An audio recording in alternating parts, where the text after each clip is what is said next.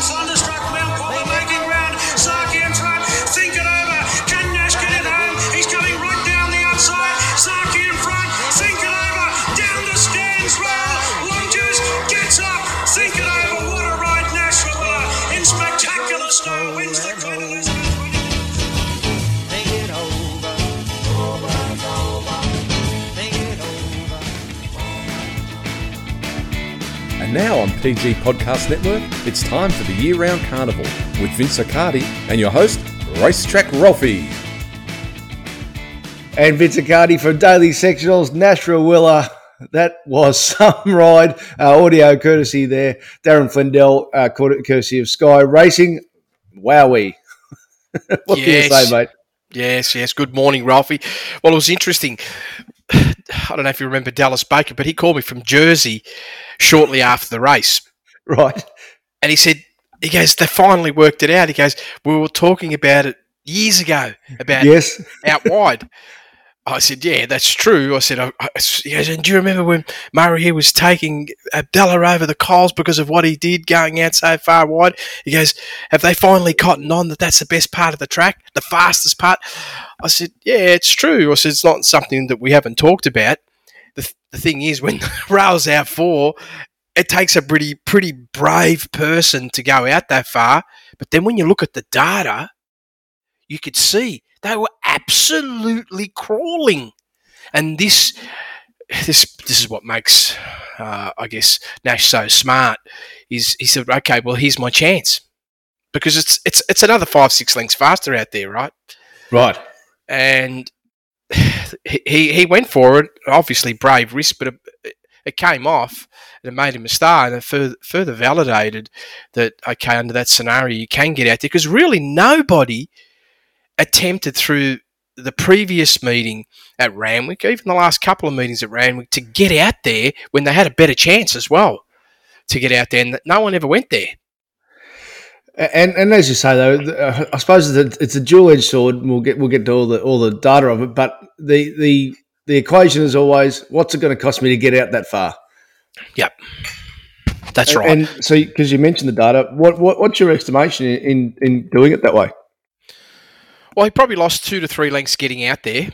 Yep. As you can see, was because they had that magnificent overhead shot, Yes. and you could see it, and you could actually see the difference in the colour of the grass as well, Ralphie. It was very evident. And he picked up an extra three for doing it. And it can be something as simple as that's where they drive the, the cars up and down for, for years and years and years and years. And that compacts the ground. Well, it's always been said it's difficult for any curator to be able to water the entire track in, in the same manner. Yep. And then we, we've always known there's a crown of the track about that Randwick about six off the fence. This is why there's fast ground there, and it's it's a lot more evident when you get out really wide.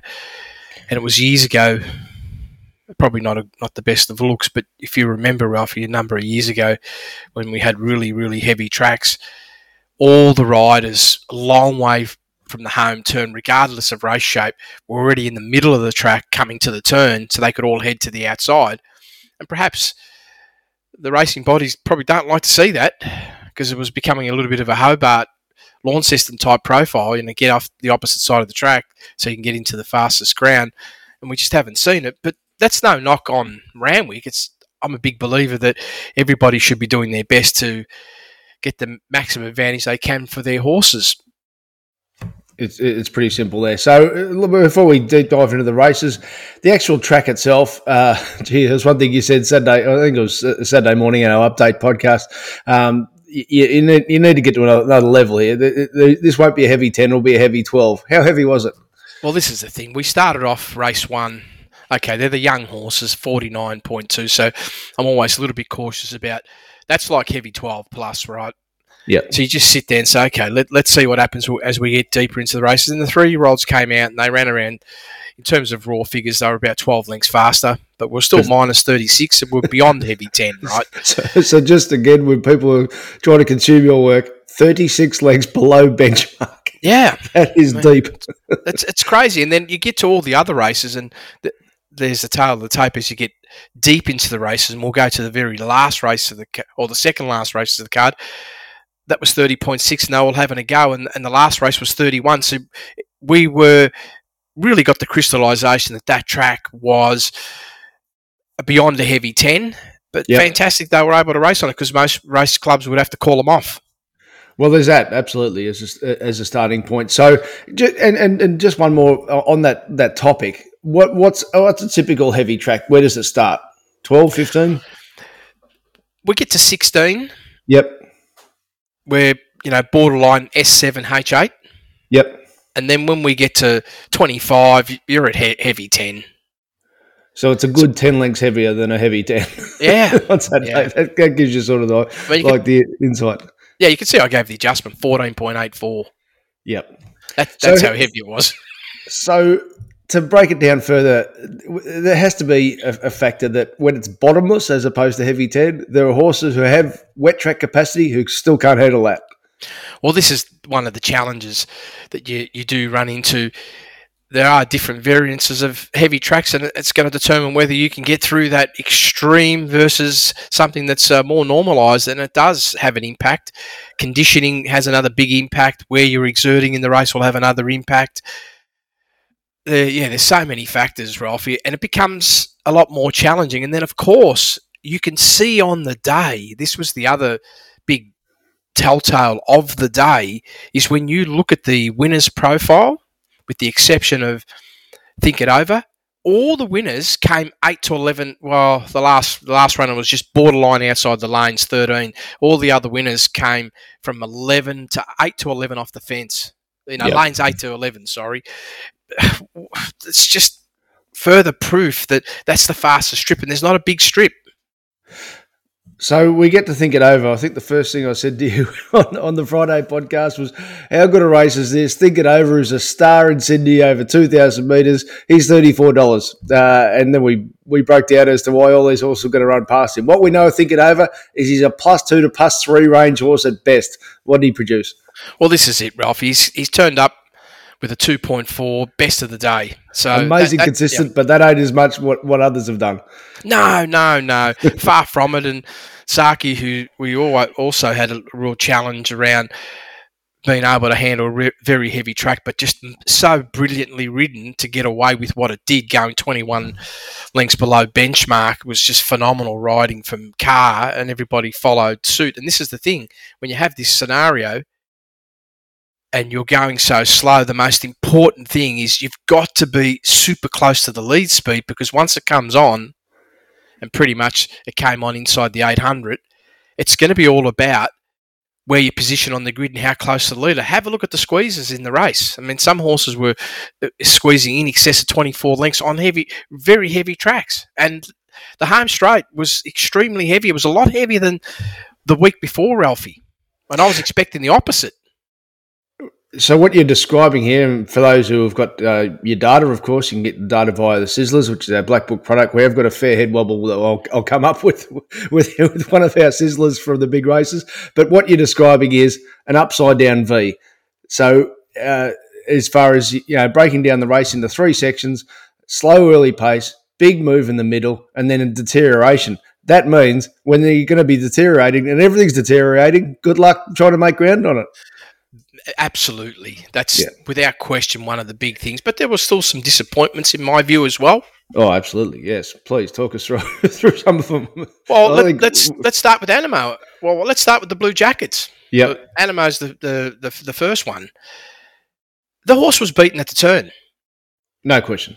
Now, of course, I am going to take into consideration. Say the squeeze was huge. It was twenty two point six. Was the rider doing everything it, they could up until that point? For sure, right? You- You're sort of sitting there and saying, "Okay, you're four lengths from the lead speed. It's a great spot to be. You're going pretty slow. A couple of lengths closer would make it even better for you, but it was never going to change the outcome. And the horse was beaten a long way from home.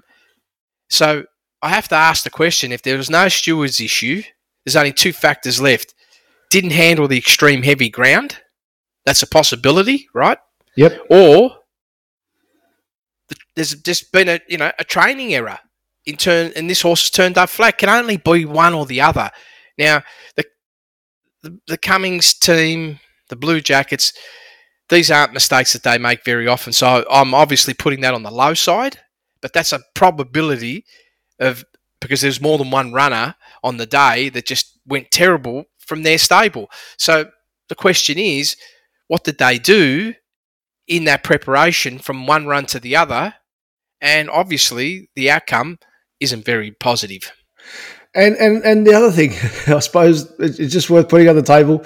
One of the fascinating, many fascinating parts about this sport is every every race is a silo. Every race is its own situation, so they can have three bad runners on the day that have nothing to do with the fact they're all from the same stable. But as you say, it's going to be something we're going to put on the table there. From Brett, any data on how bad the Blue Army runners were running in big races? Did they all just na- not handle the very heavy track? Well, they all just flat. Animo, Colette, Emanate. Darren's asked something similar. Tough day at the opposite office. He's included Crystal Pegasus. So we'll get to the Sydney Cup. So Yep. uh, yeah, as far as uh, Stewards report, we can only uh, look at what, what was said there. Rider Tommy Berry reported the Colt came under severe pressure when the pace quickened at the 600, as you said there, Vince. Appeared to lose confidence in the very heavy going and subsequently did not close off the race. Post race veterinary examination revealed the Colt to be displaying a poor recovery. Uh, Mr. James Cummings, unable to offer an explanation, said that he would be spelled. There you Yeah, go. well, this is it. So it's just all about how they prepared themselves going into the race.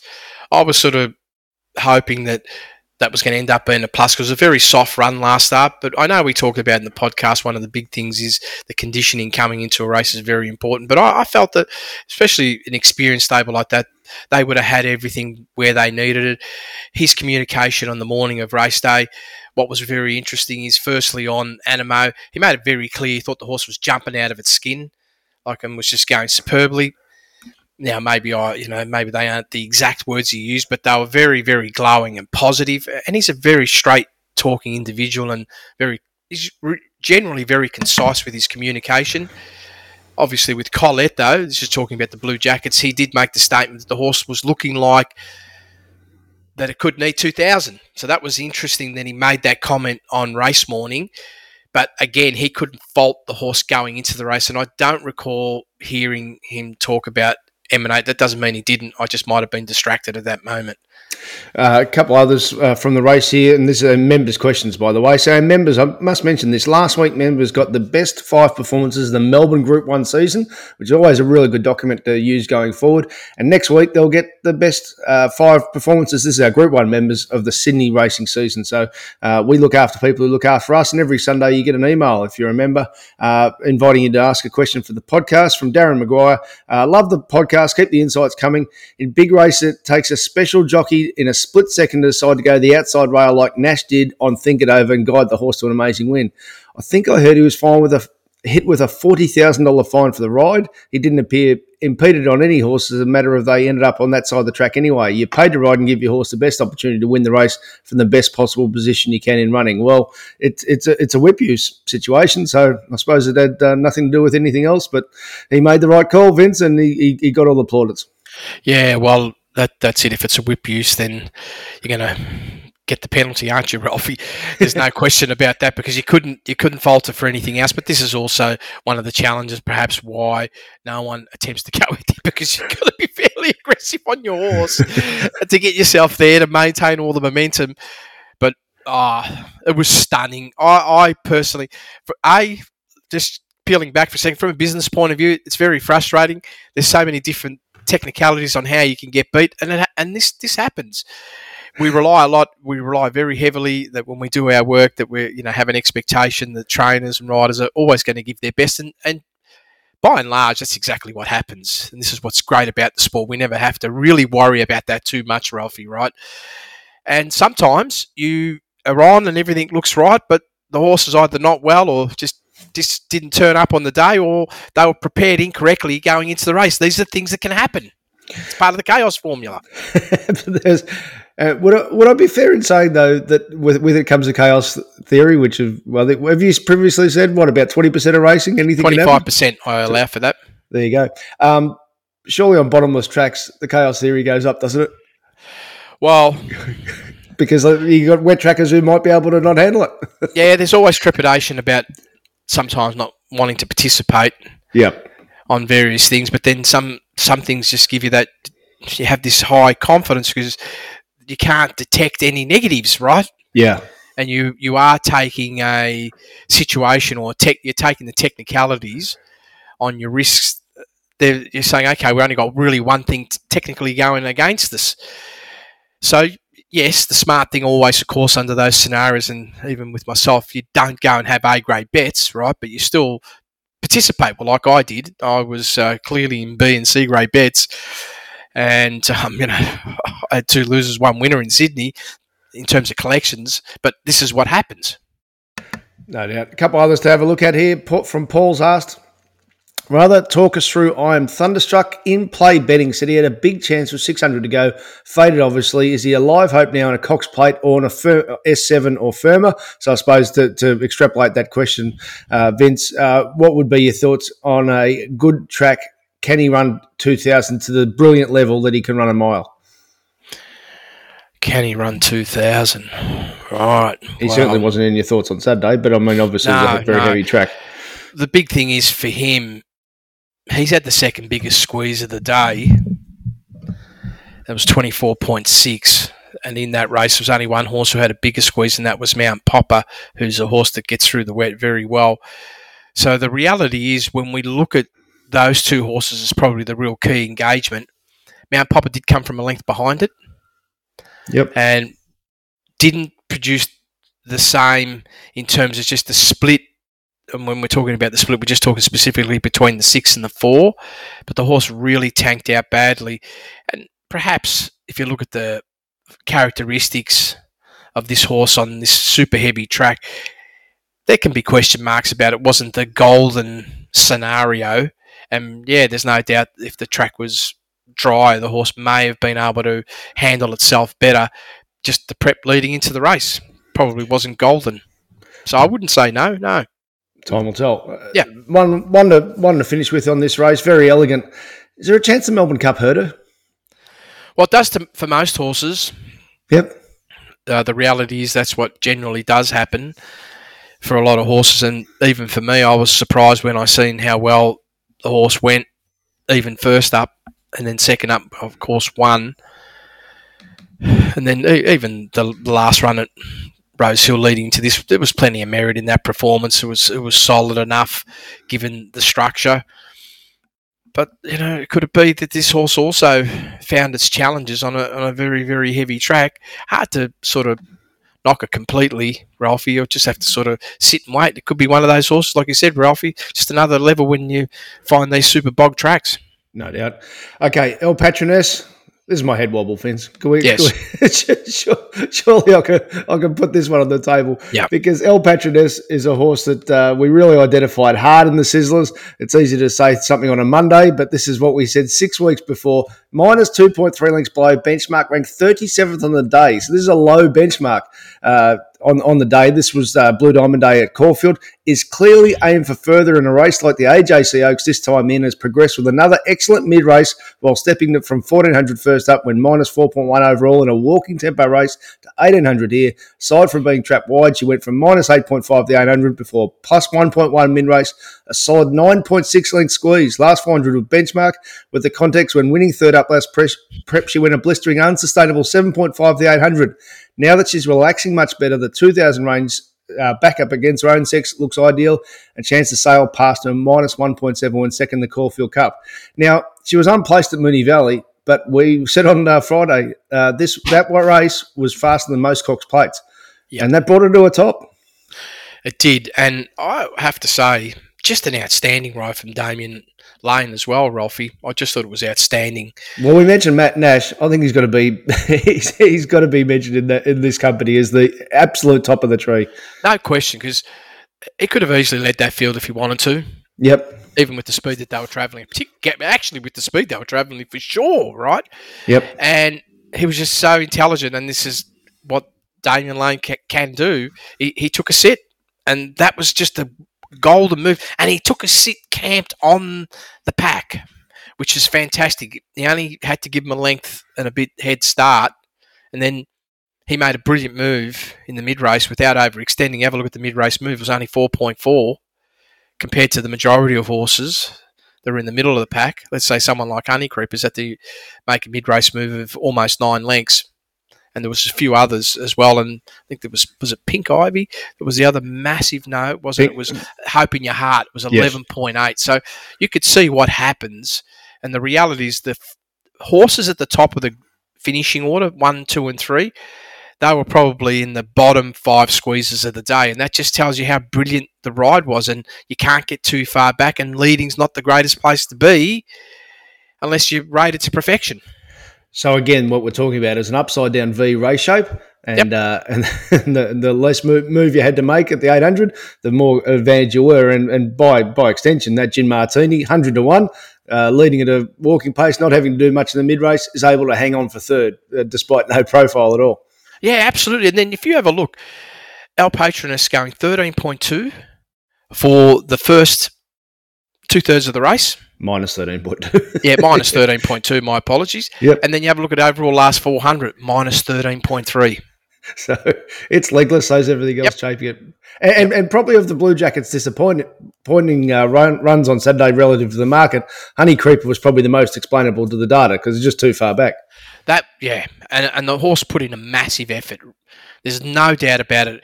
Unfortunately, there it is. You just you you know you just couldn't give that head start in the end to that type of race shape in ground conditions as the way they were. Uh, Knight's Order win- wins the Sydney Cup. A stunning front running ride from uh, from Rachel King. Rock hard fit, quick backup. Um, uh, in, this is this is being Monday hindsight. How did he how did he not make your cut, Vince? In in, in your first th- thoughts? Well, he was always borderline. Yep. So I'm not going to say the horse wasn't because it had a very high WTI. I have a tendency to always go with uh, the class first. Yep. And then if you've got a cluster of horses, I tend to, unless there's just a monster gap, I sort of tend to want to leave it that way because you don't know 100% that ground condition prior to a race. But this was one of those horses that was always borderline, but never surprised me because this horse did have a frank 3200 metre profile, like a bunch of other We discussed this on Friday. Yeah. yeah, bunch of other long price runners. So it was for me, it was no surprise, but the ride was brilliant. Uh, Again, just a brilliant ride. It was a good speed for this horse, sixteen point six below, given the the nature of the ground condition and the distance of the race. Again, you have a look at the the move. At, it's just so evident. Look at the move at, between the eight and the four, the mid race squeeze. It was only ten lengths, Ralphie, and then there's a whole bunch of horses that are that are squeezing anywhere between 19.3 and 24 lengths. Um, I I guess we want to talk about Pegasus, right?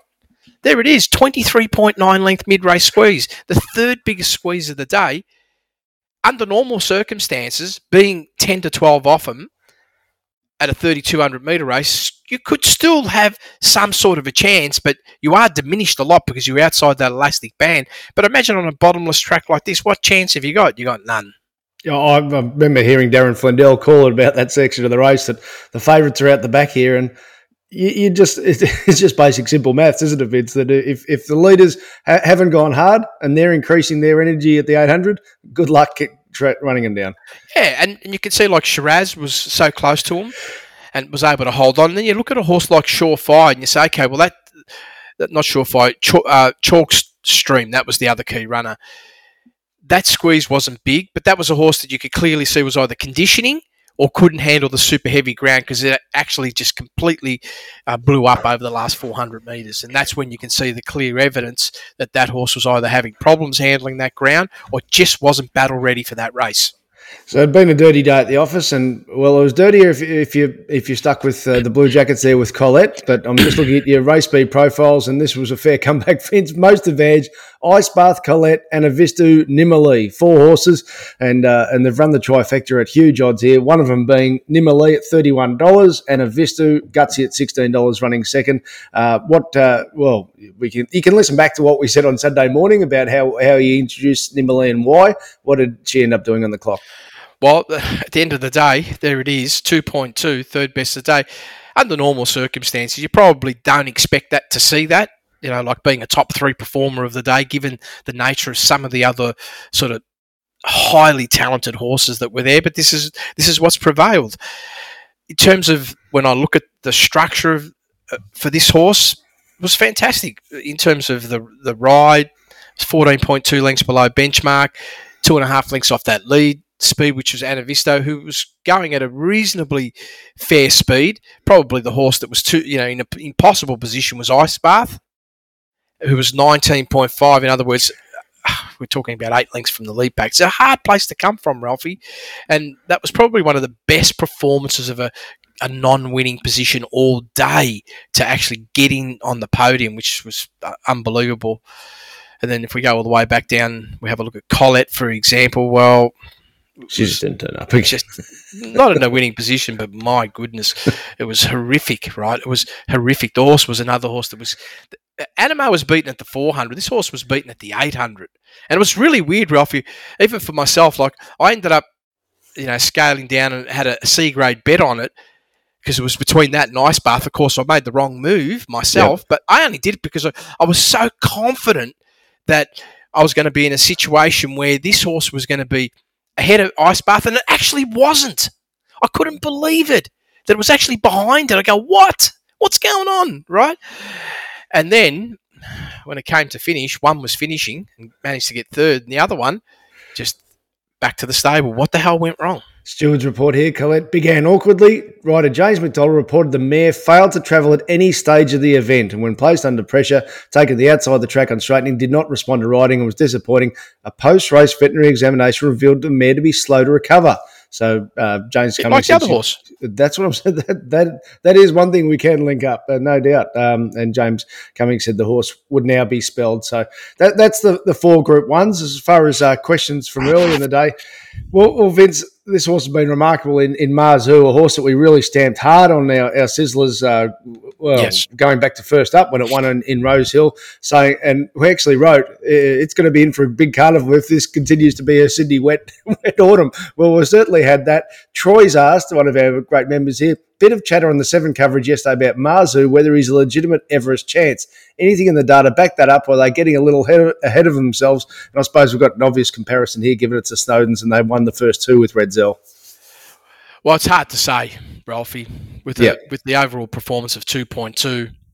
You know, heavy adjustments on the day. Very small field. It's just so hard to make a call on whether it is or it isn't. But one thing's for sure, it's a horse that continues to do one thing, progress upwards, and placement from the stable is just phenomenal. I mean, this is what makes this particular camp so powerful. Did it peak in terms of overall performances? No, uh, uh, the Rose Hill run's still superior, two point seven, but never went past that. But, uh, I don't sit there and say because it never went past it, it means that's the best it can do. The reality is we've had these, you know, unbelievably wet tracks. And we have a look at it. When it won on the heavy track at Randwick, the raw figures was minus thirteen. When it won at twelve hundred meters at Rose Hill, two starts back, the raw figures were 18.6, another six and a half lengths slower. And here we are on the weekend, it's minus 30.6. So it's gone from heavy, heavy, heavy, you know, super bottomless. And I'm, I'm not saying this horse is like a, you know, phenomenal wet tracker, but it's just doing everything right.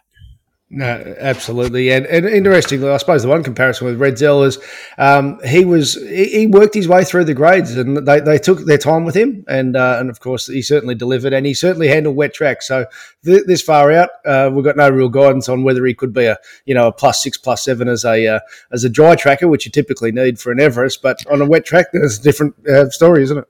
Yes, exactly. All right, um, we're going to do one more Sydney podcast, and this week we'll make it nice and simple because of the uh, Champagne Stakes will be dominated by Fireburn. It won't be a won't be a betting race. Well, it might be if you want to take the deep odds on. But what we'll do, it's all age stakes day. Vince, we might finally do something in Sydney that's pretty rare. It has been rare for a while. We might have a fair fight with the uh, with the track condition. Well, it's been a great experience so far. to because what happens is you learn a lot about many things about yourself. You learn a lot about how you have to rework your data in terms of you know the forensics. In ter- you know from when you go from an analytic point of view. It, it does. It teaches you a lot. This is not something that I can say to you has happened very often in terms of ground conditions. So I, I, I take it as being good experience. And if we're on good tracks, well, it's going to be a whole new ball game because we might just get some dark horses in, that come out of the closet. So uh, I'm looking at the, the Bureau, of Meteorology website saying 5 to 10 mil on Wednesday, but then 1 to 5 Thursday, only a 10% chance on Friday, and only, well, 0.4 of a mil Saturday. So with a bit of luck, drying ground, we'll get a fair fight. So what we'll do on the Friday, uh, we'll do the quaddy legs. So the all age stakes will be the feature. There's some other terrific races, I think Group 2, Group 3 races. So we'll just make it nice and simple. We're going to cover the quaddy legs on that Friday podcast, and there'll be an updated uh, option for the uh, upgraded option rather for the Saturday, which will include the final edition of race speed profiles. All Vince Accardi's work via dailysectionals.com.au, of mine via racetrackralphie.com.au, including where you can get the uh, podcast via the events section.